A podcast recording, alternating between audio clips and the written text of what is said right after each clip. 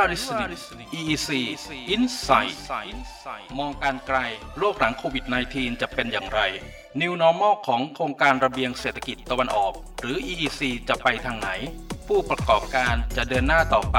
ในทิศทางใด และประชาชนในพื้นที่จะได้ประโยชน์อย่างไร ร่วมกันหาคำตอบเหล่านี้ได้ในรายการ EEC Insight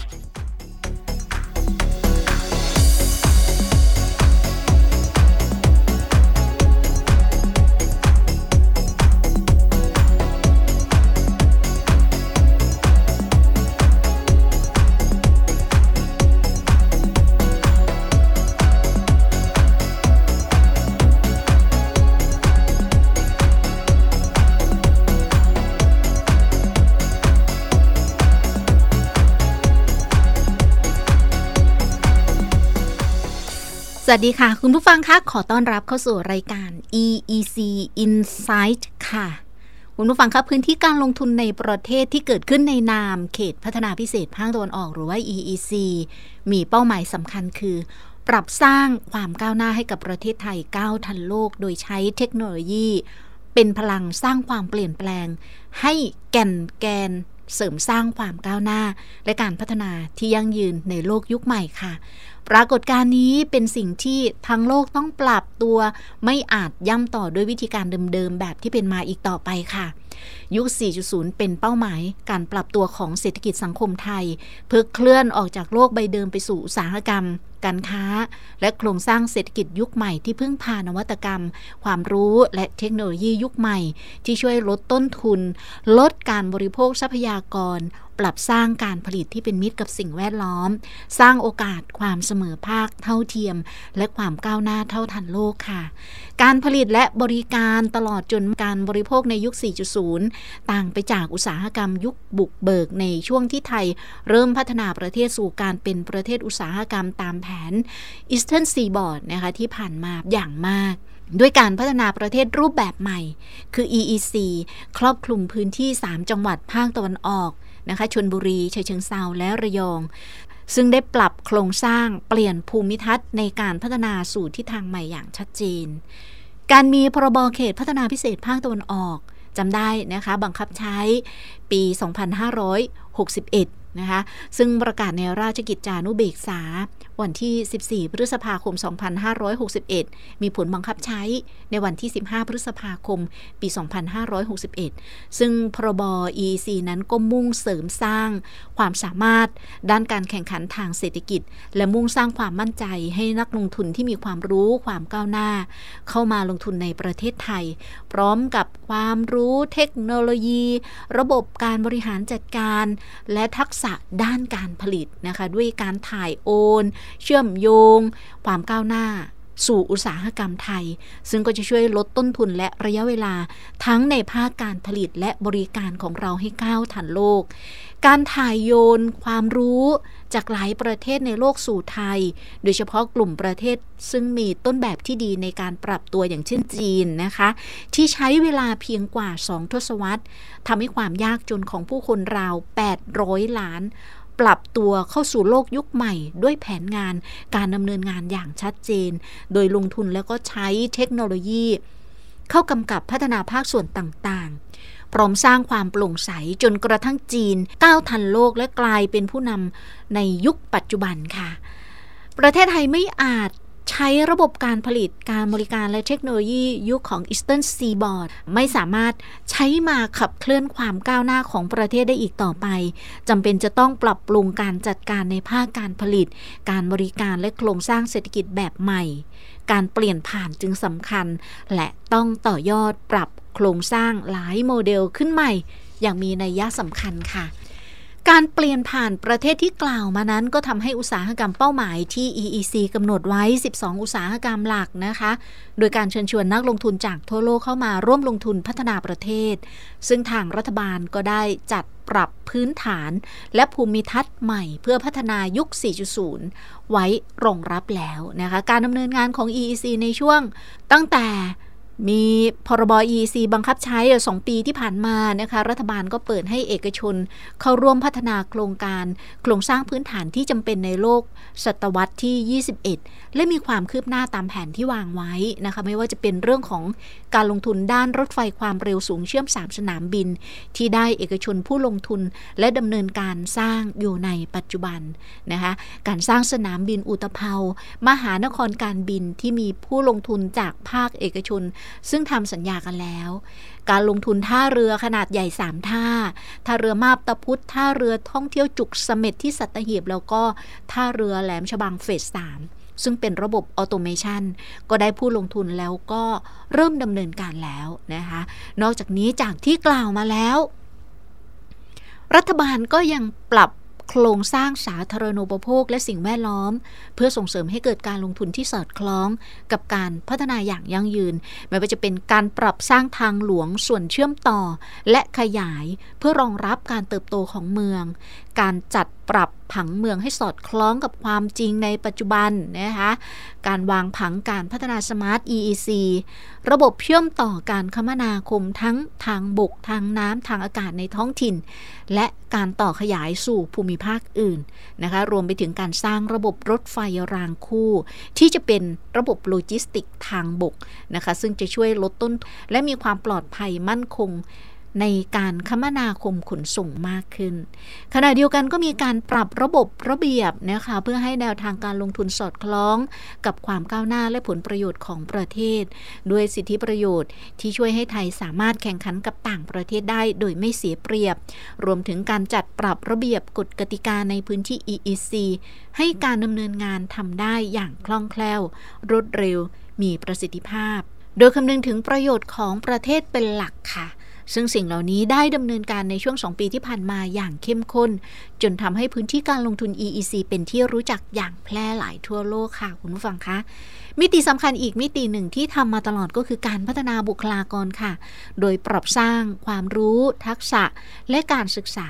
ให้มีทิศทางที่ตอบโจทย์การพัฒนาประเทศ ซึ่ง EEC ให้ความสำคัญกับเรื่องนี้เป็นอย่างมาก ทั้งยังแต่งตั้งคณะทำงานประสานงาน การพัฒนาบุคลากรในพื้นที่ EEC ที่เรียกว่า EEC HDC นะคะ เป็นหน่วยงานอิสระภายใต้การกำกับของ EEC เพื่อรับผิดชอบการพัฒนาบุคลากร และการศึกษาให้สามารถตอบโจทย์ความต้องการของอุตสาหกรรมเป้าหมาย ทั้งด้านจำนวนบุคลากร และทักษะความรู้ที่ต้องมีคุณภาพในมาตรฐานระดับสากล เพื่อเดินหน้า 12 อุตสาหกรรมเป้าหมายใน EEC นะคะ ให้สามารถขยายผลและเชื่อมต่อการพัฒนาประเทศเข้ากับนโยบาย Thailand 4.0 ต่อไปนะคะ งานด้านการพัฒนาบุคลากรของ EEC HDC ได้เริ่มงานมาเมื่อเดือนมีนาคม 2562 ค่ะ การขับเคลื่อนด้านการพัฒนาบุคลากรก็เดินหน้าอย่างรวดเร็ว เห็นได้จากกระแสความเคลื่อนไหวที่เกิดขึ้นในพื้นที่อย่างมีนัยสำคัญนะคะ ไม่ว่าจะเป็นความเคลื่อนไหวในเรื่องของการ ปรับทิศทางการพัฒนาบุคลากรและการศึกษาสู่ demand driven หรือการศึกษาตามอุปสงค์นะคะ ตามความต้องการจริงของผู้ประกอบการ และอุตสาหกรรมที่มีการลงทุนใน EEC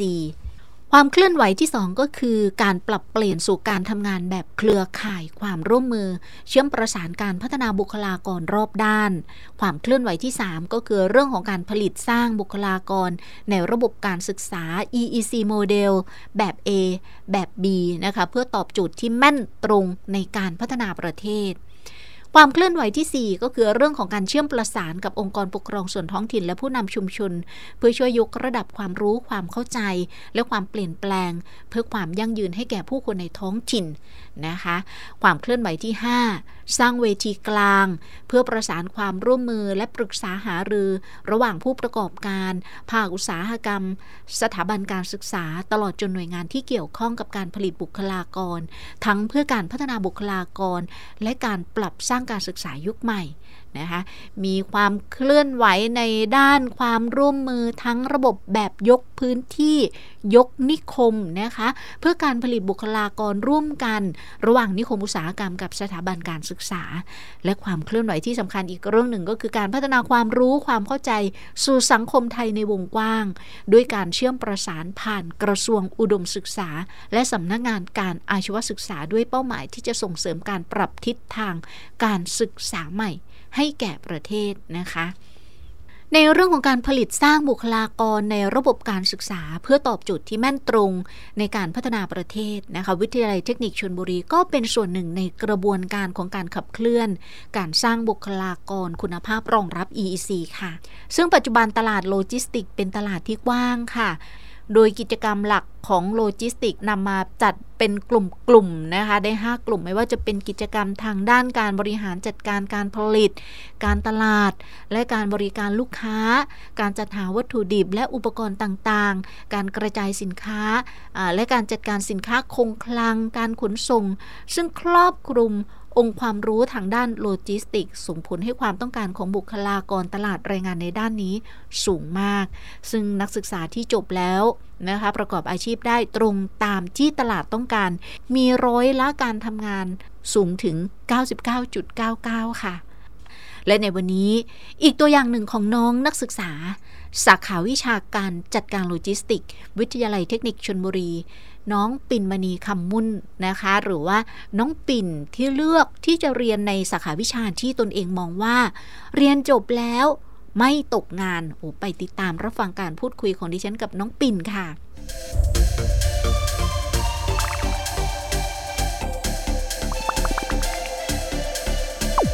You are listening EEC Insight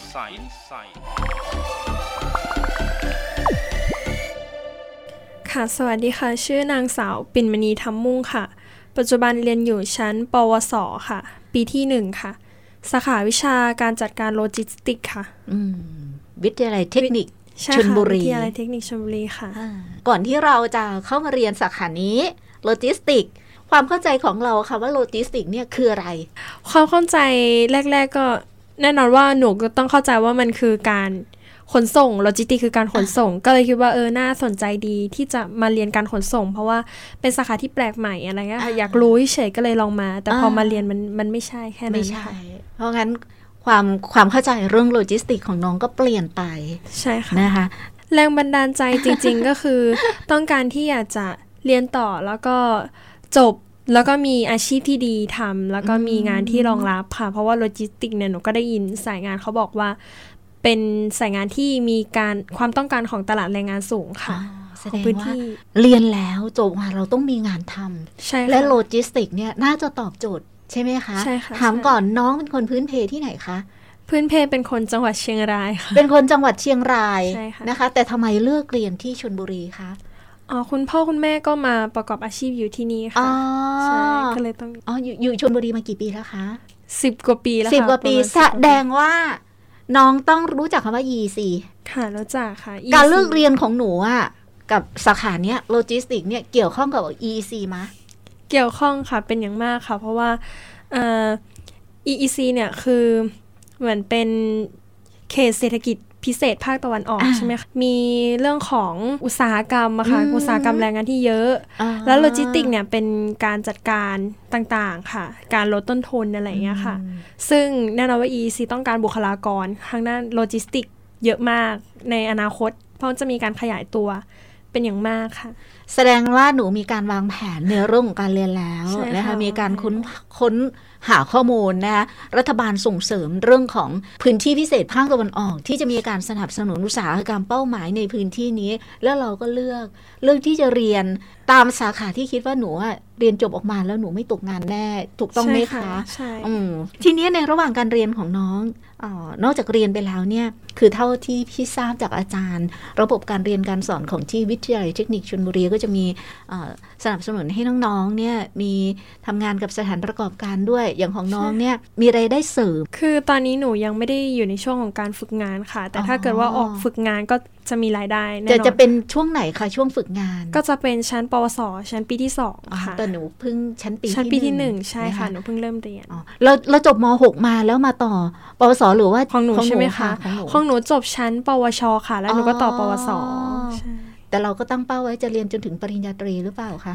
ตั้งใจไว้อย่างนั้นค่ะอ่าว่าต้องเรียนจนถึงปริญญาแต่ตรี แต่ว่าถูกประสงค์ของเราก็คืออยากจะ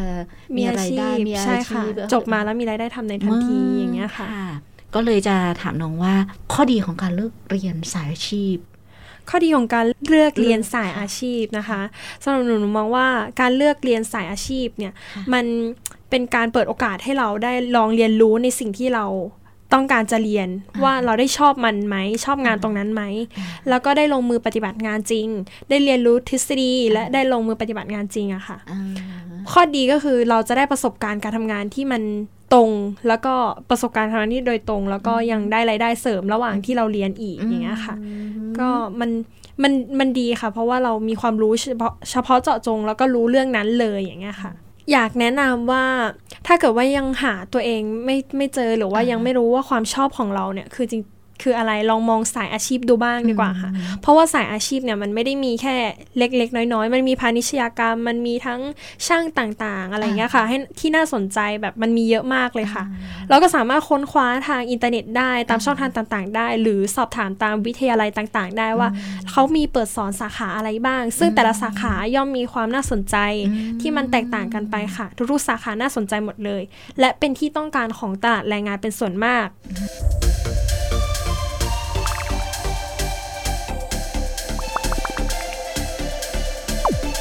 are listening EEC Insight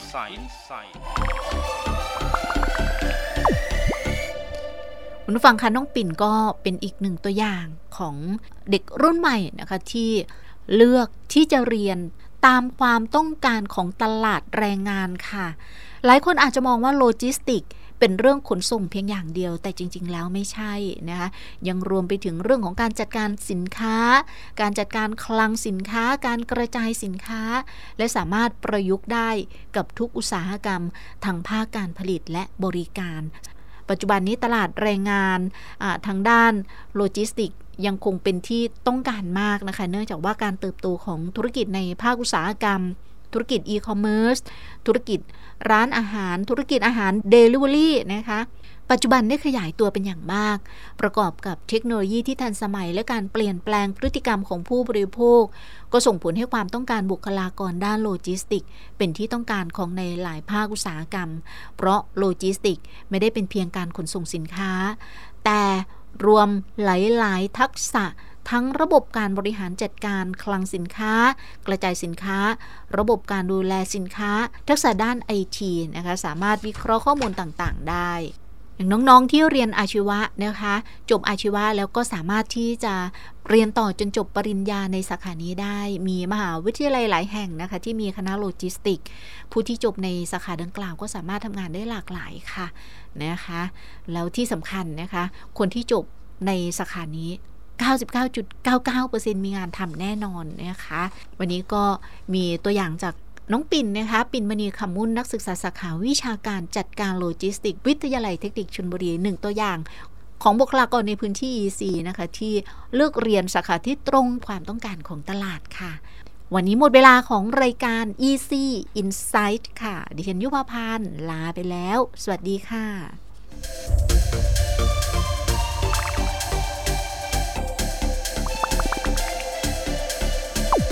You are listening. EEC Insight